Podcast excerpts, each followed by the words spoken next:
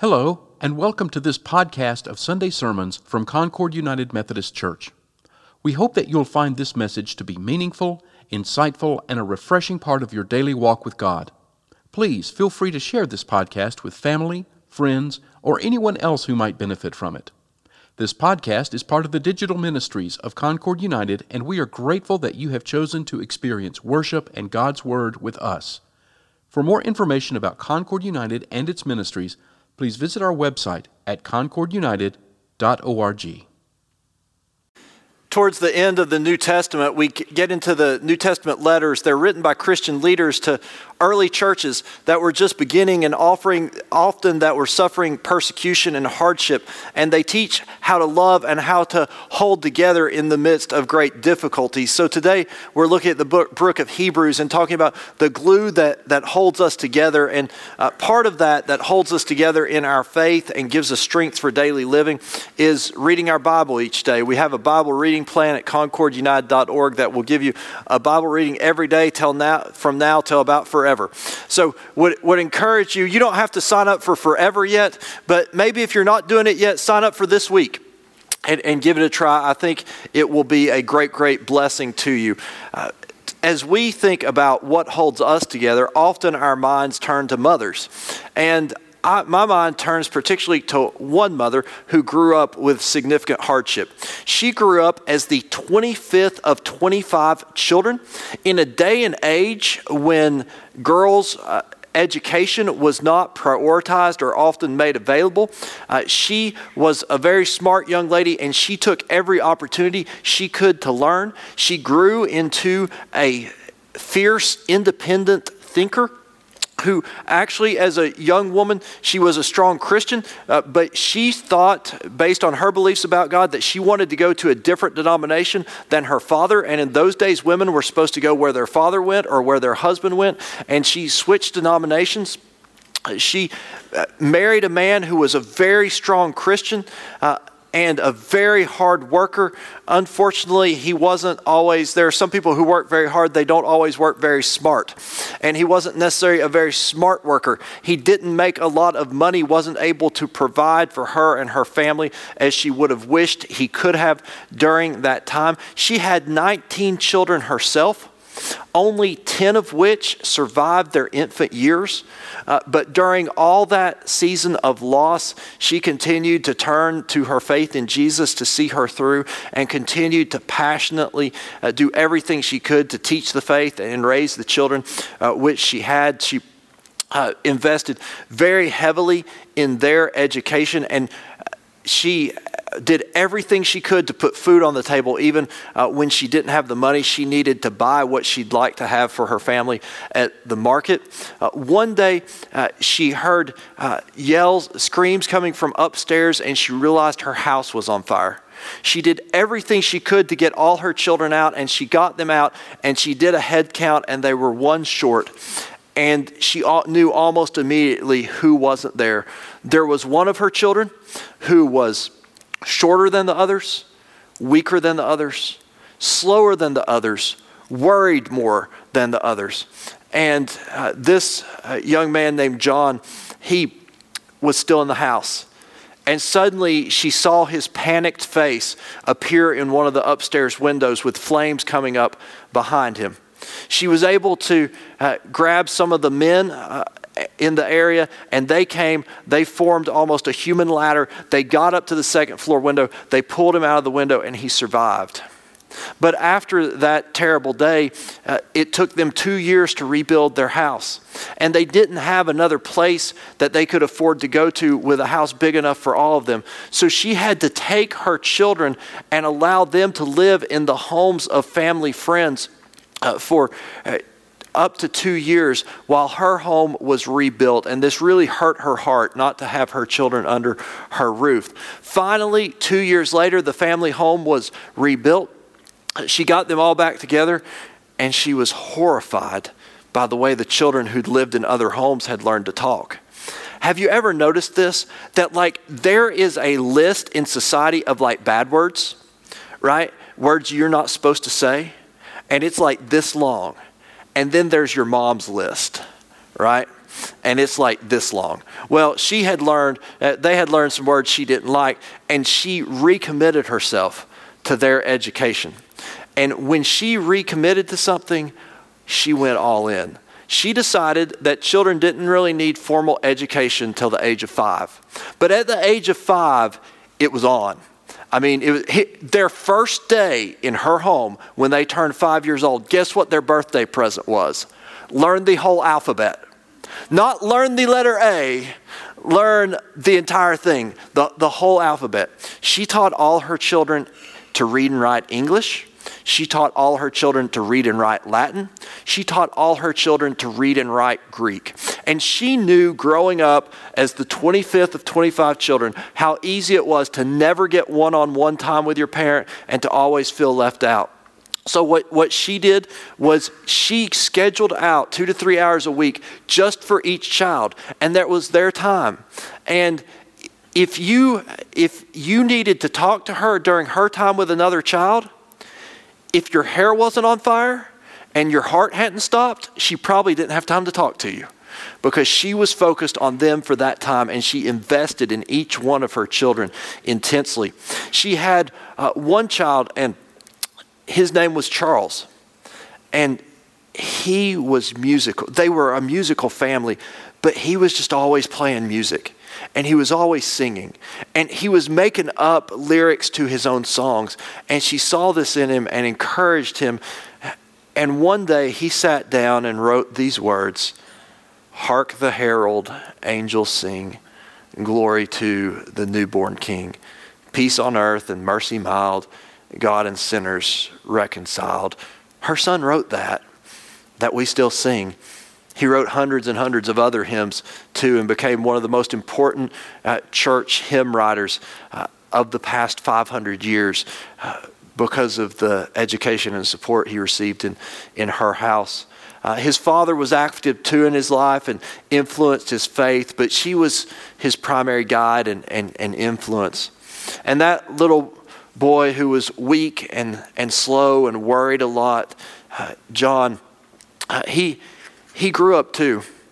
And uh, the, this boy grew up into this great intellectual mind who went to Oxford to, to study theology, to, to become a pastor, uh, who went to the United States to be a missionary in the state of Georgia in Savannah, and who on his way back from that experience got into a boat and where there was a storm at sea. And, and during that storm, uh, he, was, he had a panic attack and he went and he found these other Christians there. And, and, there were women and children and men, and they were praising God and they had peace. And he said, I want that. And this young man who worried so much realized that his faith was so intellectual. It was in his head, but it wasn't yet in his heart. He began looking for that faith of the head and the heart. And it didn't take him too long after he found that, uh, that heart experience to realize uh, all the truth of what his mother had taught him all those years. His name was John Wesley, and he changed the course of English history and he changed the course of world history by what he did after that. He looked around he said, Everybody should have this. Everybody should have this faith that helps you see the world as God sees it and helps your heart feel as, as God feels. And he saw a church that wasn't prepared to give that to the people. A church where you had to be upper class.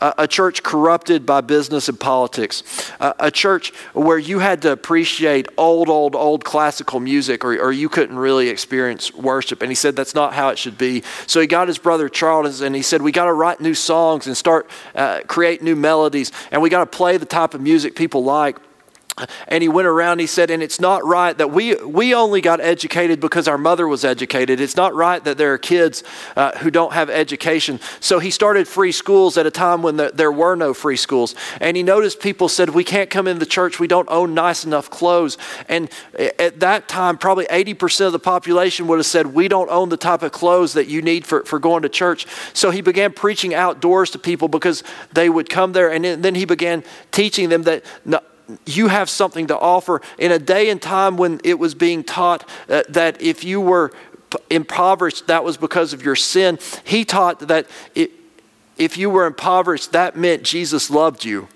And that the rich and, rich and poor had nothing to do with faithful and unfaithful in, in many circumstances. And so he started free medical clinics and he started feeding ministries. Uh, and, and all this. And he helped his country avoid a civil war between rich and poor because of all this. He, he sent his followers over to the United States, and, and his church grew, and it became known as the Methodist Church. And all throughout his life, Susanna, his mother, was his bedrock, was his cornerstone.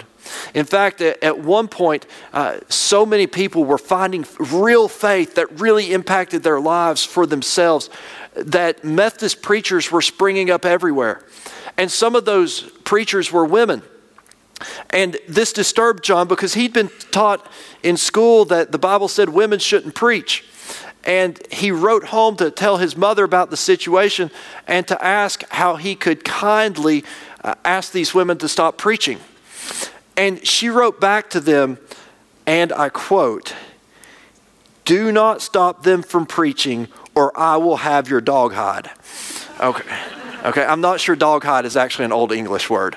Uh, but she wrote something very close uh, to, to that to him.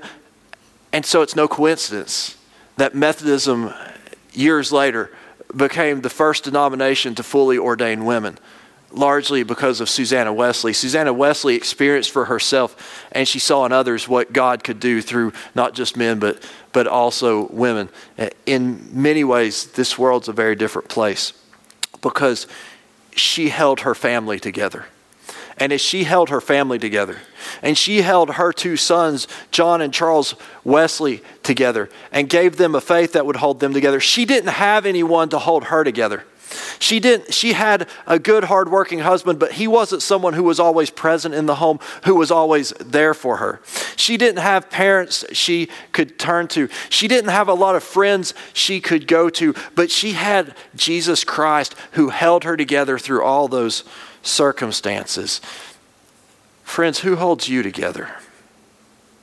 Who is it that holds you together? Do you have people in this life who will hold you like Susanna held her family together?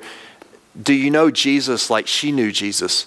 That when those people aren't around or when they don't know what to do and don't know what to say, you still have someone who will hold you together.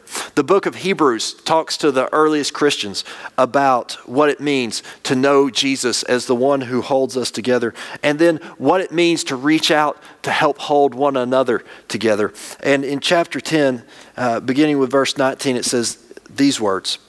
Therefore, my friends, since we have confidence to enter the sanctuary by the blood of Jesus, by the new and living way that he opened for us through the curtain, that is, through his flesh, and since we have a great priest over the house of God, let us approach with a true heart and full assurance of faith, with our hearts sprinkled clean from an evil conscience and our bodies washed with pure water. Let us hold fast to the confession of our hope without wavering, for he who has promised is faithful. And let us to consider how to provoke one another to love and good deeds, not neglecting to meet together as is the habit of some, but encouraging one another all the more as we see the day approaching. Did you hear what it, they say? The book, the book of Hebrews says there that through the blood of Jesus, uh, we have a great high priest and who has opened the curtain for us uh, so that we can be held together. Uh, okay, this is the book of Hebrews talking to first century Jews in language they would understand. And if we can understand it as they would understand it, it can become very powerful language, not just to them, but also to us. You see, they came from a religion where uh, for them to be right with God, a high priest had to offer sacrifices, and particularly one day a year, he had to walk through the curtain in the temple that separated the holiest of holies, the holiest room in the temple where the Ark of the Covenant had been kept, from all the other rooms. And he had to offer a sacrifice there in order for the people to be forgiven in order for them to be restored to God who could hold them together. And the book of Hebrews is saying that's not necessary anymore.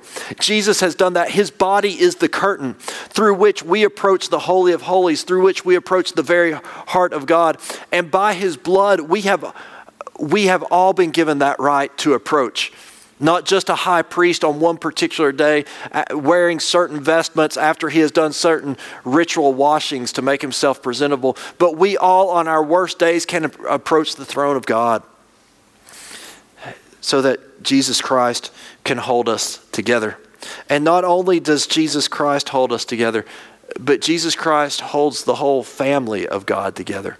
Uh, he holds all of us together and teaches us how to love one another as He loved us and teaches us what it means to be church family for one another. And you need to know that. As badly as when John Wesley was on that boat having a panic attack, as he needed a faith that was not just in his head, but that was also in his heart, you need a faith that helps you know that Jesus is there in your head and feel Jesus' presence in your heart when you're walking through those things that it's hard to walk through on your own. When you encounter those moments, which do come for all of us, when someone else can't be right there and doesn't know just what to say and just what to do in that moment. So you'll know there is someone right there for you named Jesus. In those moments of grief where we're just not sure how we're going to go on, to know that He's the one who comforts.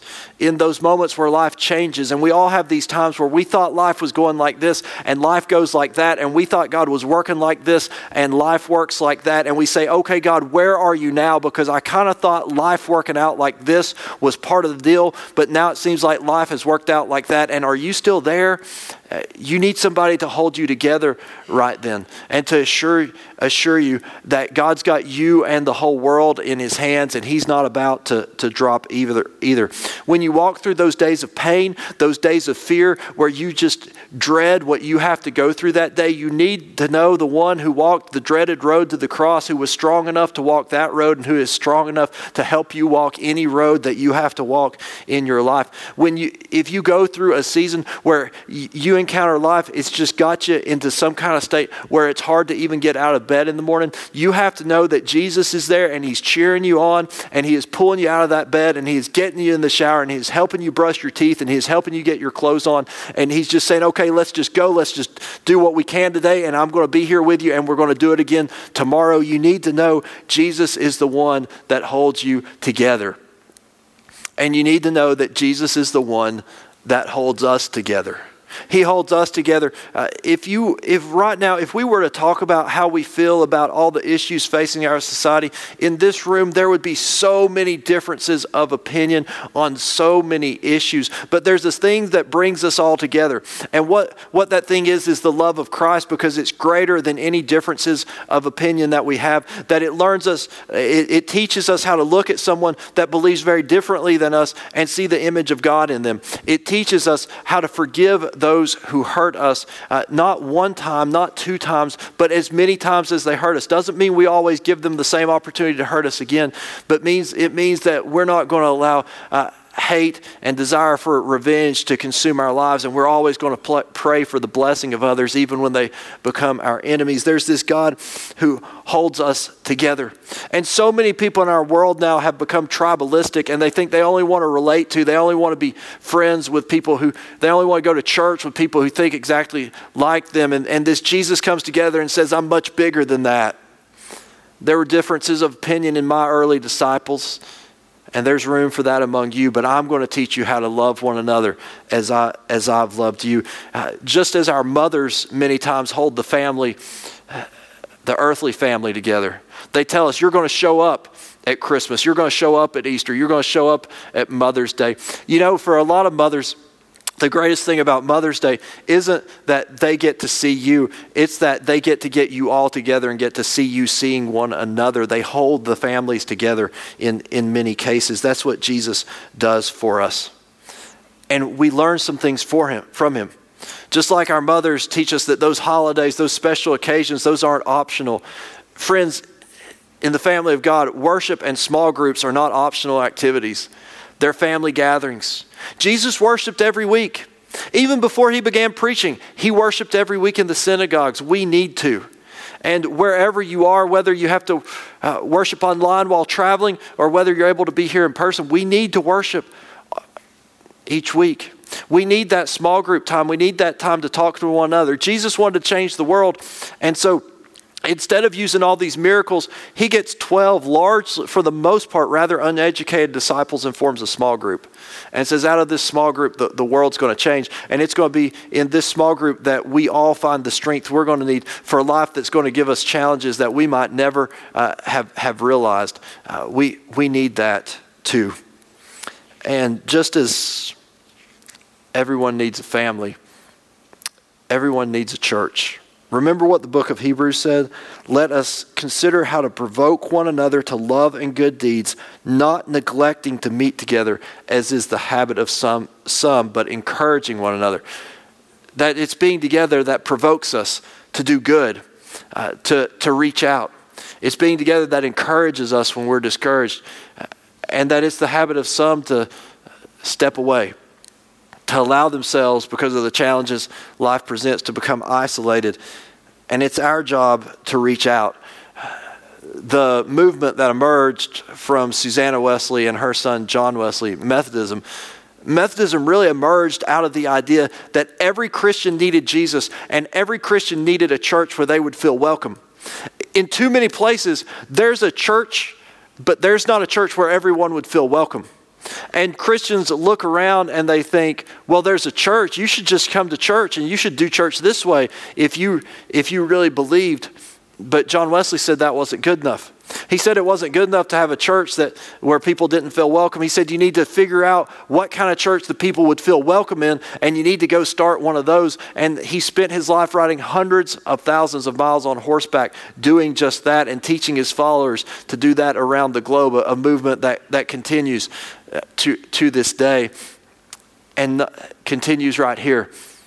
Concord United Methodist is here because of our continued belief that every Christian needs Jesus and every Christian needs a church, a church where they feel welcome. That's why we were started in 1865 when our community had been devastated by the Civil War. Uh, that, that's why, after uh, our foremothers and our forefathers uh, spent 60 years raising money to, bu- to build their first building, that after less than 40 years in that building, we moved and we left it and we came to this piece of property. And we did that not because we didn't respect the sacrifices they made to build, build that building, but because we had a greater respect for the sacrifices they made to make sure there was a church where everyone would feel welcome. And the people were coming this way, and we needed to come this way uh, so that we could have have a church where they would, they would feel welcome coming. It all continued. It continued because people right here had had their hearts, hearts and their heads transformed by Jesus Christ. And they realized we didn't just we don't just come here for ourselves, but we come here and we gather to encourage and provoke one another to do good deeds and to reach out to those who aren't here because for those who aren't here who don't have a family like this there's going to come a day uh, when those people have an experience that they don't know how to get through on their own, that their support system isn't prepared to see them through, and they're going to need to know this Jesus, and they're going to need to have a church that's right there and that's ready for them. So we don't just gather for ourselves, but we gather for our community. And we do so because of people like John Wesley, who preached all those sermons and rode all those miles and started all those free schools and free medical clinics and feeding ministries and started worship people could appreciate. So we have worship in different styles so people can appreciate it. And we dress different ways so people can feel comfortable. And we have missions ministries uh, so we can reach out to the physical needs, which often need to be met before the spiritual needs can be met. And we have small groups because we need to be one of those to encourage and provoke one another uh, to to good deeds, just like John Wesley did in the early days of Methodism. Methodism. And we commit ourselves to doing anything we can, just like Susanna Wesley did. That to having a faith that no matter what comes in life, uh, we not only find ourselves held together by Christ, but that we are constantly reaching out to hold others together. And just as Christ worked through her uh, and through her sons uh, and through so many throughout the, the years, we want Christ to work that same way through us. And if that is your desire, then I'd invite you to take just a moment and pray with me this morning. Gracious God, we thank you for those who've come before us, our mothers and our fathers in the faith. God, we pray that you would teach us to look to you to hold us together and teach us to be people who hold one another together, who love as you have loved us. Lord, on our worst days, teach us to look to you. And God, teach us always to look beyond ourselves, to look to how we might reach out and help others hold together in this world that seems so bent on pulling us apart. Lord, hold us together in the family of God until that day when we worship you forever and ever in the kingdom of God. We pray these things in your name and in the name of your Son, Jesus Christ our Savior. And we all said together, Amen. Thank you for listening to this sermon from Concord United Methodist Church. This podcast is a ministry of Concord United, and we would love to hear from you. To contact us, please send an email to podcasts at concordunited.org with sermons in the subject line. For more information about Concord United, including worship times, service opportunities, mission efforts, and classes, please visit our website at concordunited.org. We also invite you to download and enjoy our daily devotional podcasts presented by the pastors and members of Concord United. Finally, we would appreciate it if you would leave a rating and a review of this podcast so that others can discover it and benefit from it.